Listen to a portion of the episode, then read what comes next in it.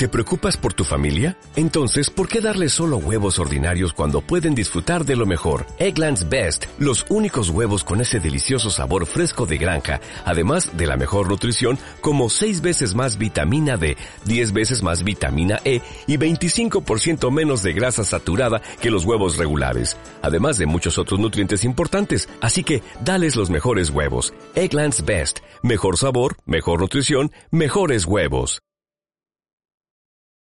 ¿Qué onda gente? Espero estén de lo mejor. En esta ocasión quiero hablarles de una trilogía que leí hace algún tiempo y que me dejó fascinado. Me encantó.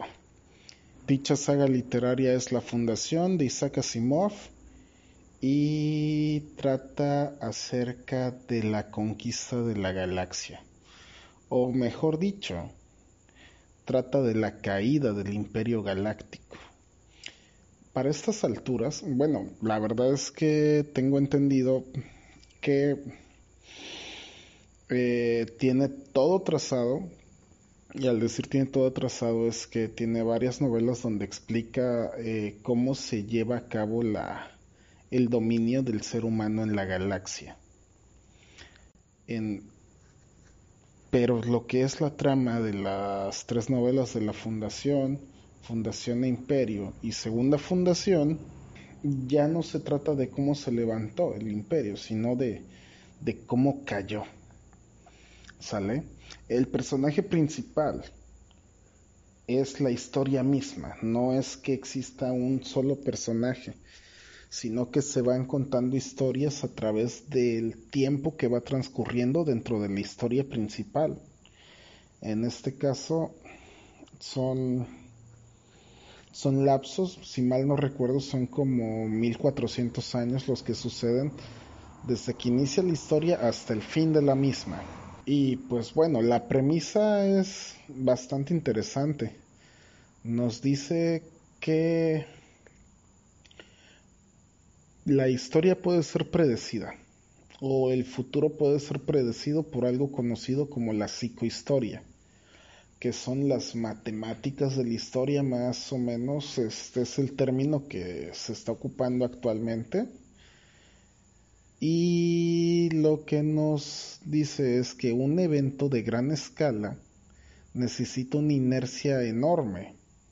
¿Qué quiere decir? Que se puede cambiar a lo largo de mucho tiempo con pequeñas cosas o con pocas personas o que puede cambiarse con muchísimas personas en un lapso más pequeño de tiempo. En este caso, este señor Harry Seldon ya había visto que el imperio estaba por colapsar.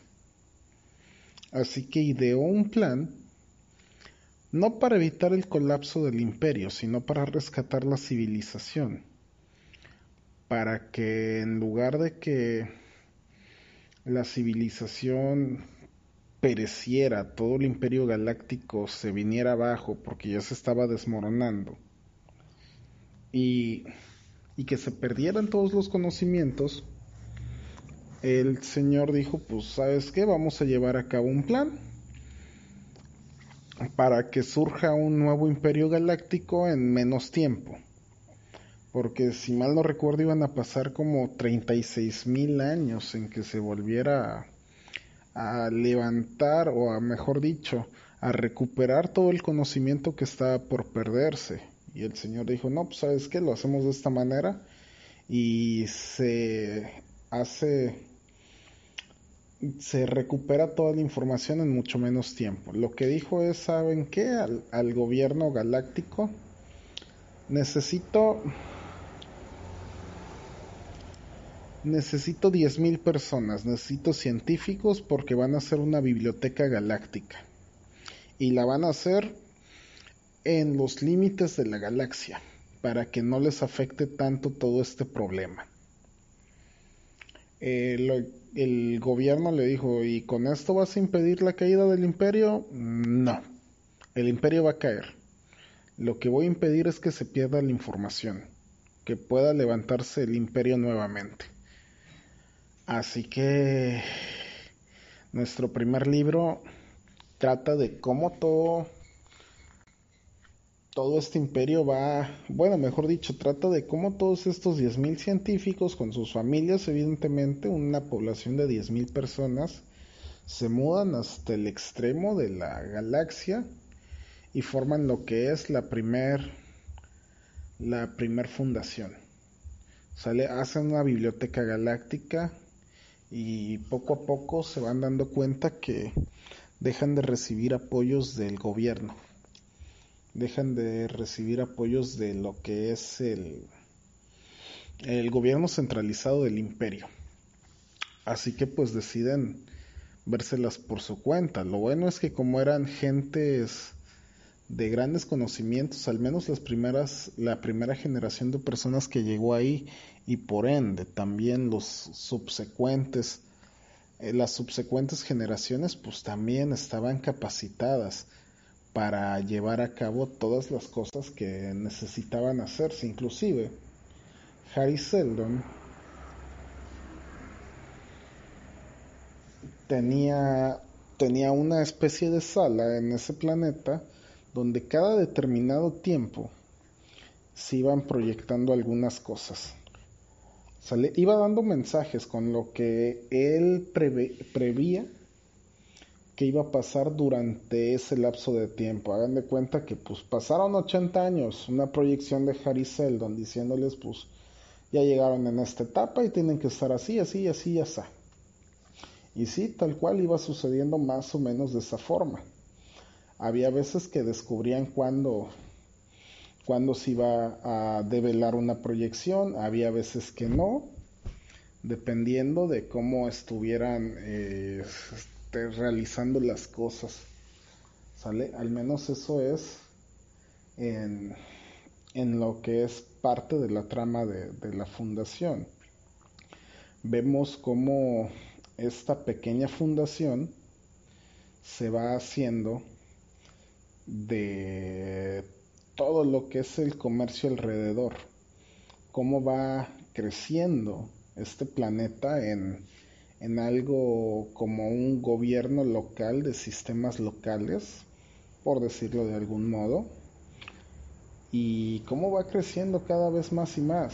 Se va cumpliendo lo que dijo este señor Harry Seldon en que iban a crecer y todo va funcionando de acuerdo al plan, inclusive podemos ver viajes interplanetarios utilizando energía atómica. Recuerden que Asimov estaba en una época en la que la energía atómica era lo máximo, ¿no? Hay que tomar en cuenta también el momento histórico en el que fueron escritas ciertas novelas, el, el contexto histórico, mejor dicho, que que envuelve al autor, ¿sale? Ahorita, por ejemplo, decimos energía atómica no va a servir para esto de la manera en cómo lo estaba mencionando, sí, pero ahorita tenemos esos conocimientos técnicos, ahorita, no sé, podemos pensar en otras cosas como antimateria, como combustible o alguna cosa de ese tipo, ¿no? Pero pues en ese tiempo lo que estaba de novedad era la energía atómica, así que pues ellos manejaban sus motores con energía atómica, si mal no recuerdo. Y pues decía, no, pues con esto la vamos a armar para los viajes interplanetarios. Y funciona bien dentro de su de la construcción de su novela. Es, es un muy buen elemento, no le quita méritos.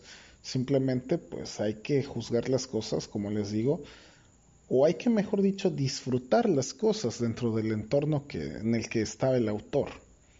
¿Sale? Y pues a mí me gustó mucho. Se ve ese, sobre todo ese manejo de lo que es la psicohistoria. El decir, para que cambien las cosas se necesita un esfuerzo de muchas personas o se necesita que transcurra mucho tiempo. Lo que suceda lo que suceda primero, ¿no? Si se juntan las personas, pues está chido. Si no se juntan las personas, pero se planea cómo se va a realizar a través del tiempo, también se va a dar. Así que eso con referente a, a los primeros tomos. Hay, hay personajes muy buenos, ¿eh? Yo me quedo con Hover Mallow. Ese tipo es un capo. Así, en serio. Y es del creo que es como de la segunda, del segundo relato, porque como les decía, toda la historia está contada a través de relatos y cada relato va siendo parte de una, ¿cómo decirlo? De una temporalidad. Sale, no, pues que los primeros 80 años, ¿no? Te los cuenta. Y ya después da un salto temporal con otros personajes. Y te los va contando y te los va contando a través de saltos temporales que van, que van narrando los acontecimientos que van sucediendo dentro de, de esos periodos. Está, está muy padre porque así no tiene un personaje principal, aunque todo gira alrededor de Harry Seldon. A mí me encantó esa forma de narrar también la historia. Hay un detalle nada más. La introducción del mulo. El mulo tiene ciertas características especiales que no voy a comentar para no soltar spoilers si hasta ese momento estaba bien empleado. A mi gusto estaba bien empleado. Sale, pues uno puede decir, bueno, tantos miles de millones de, de personas, pues puede suceder de una variación, puede pasar. Pero ya después, cuando van en búsqueda de la segunda fundación, y que prácticamente resulta que todas las personas, o al menos todos los líderes de la segunda fundación, tienen capacidades similares a las del mulo, uno se queda, pues, ¿qué no se une el, muro, el mulo especial? O sea, qué show, ¿no? A mí ese recurso se me hizo un poquito de uso. No le quito, no le quito mérito a la obra, la obra me encantó. Y si pudiera, si no tuviera tantas lecturas pendientes, la leo de nuevo. Pero sí, el detalle con el mulo y con la segunda fundación, sí se me hizo como que, ya no está tan, ya no es tan especial el mulo. Pero aún así, en serio, léanlo, neta, léanlo. Si tienen chance de leerlo, se los recomiendo bastante. Es una lectura muy entretenida. Este, yo la disfruté muchísimo, chicos. ¿sale? Bueno, cuídense mucho. Nos estamos leyendo pronto. Nos estamos también eh, mensajeando. Ya saben, redes sociales: Twitter, Facebook, eh, YouTube. Estoy para lo que ustedes gusten. Cambio y fuera. ¿No te encantaría tener 100 dólares extra en tu bolsillo? Haz que un experto bilingüe de TurboTax declare tus impuestos para el 31 de marzo y obtén 100 dólares de vuelta al instante. Porque no importa cuáles hayan sido tus logros del año pasado, TurboTax hace que cuenten. Obtén 100 dólares de vuelta y tus impuestos con 100% de precisión. Solo con Intuit TurboTax. Debes declarar para el 31 de marzo. Crédito solo aplicable al costo de la presentación federal con TurboTax Full Service. Oferta sujeta a cambios o cancelación en cualquier momento.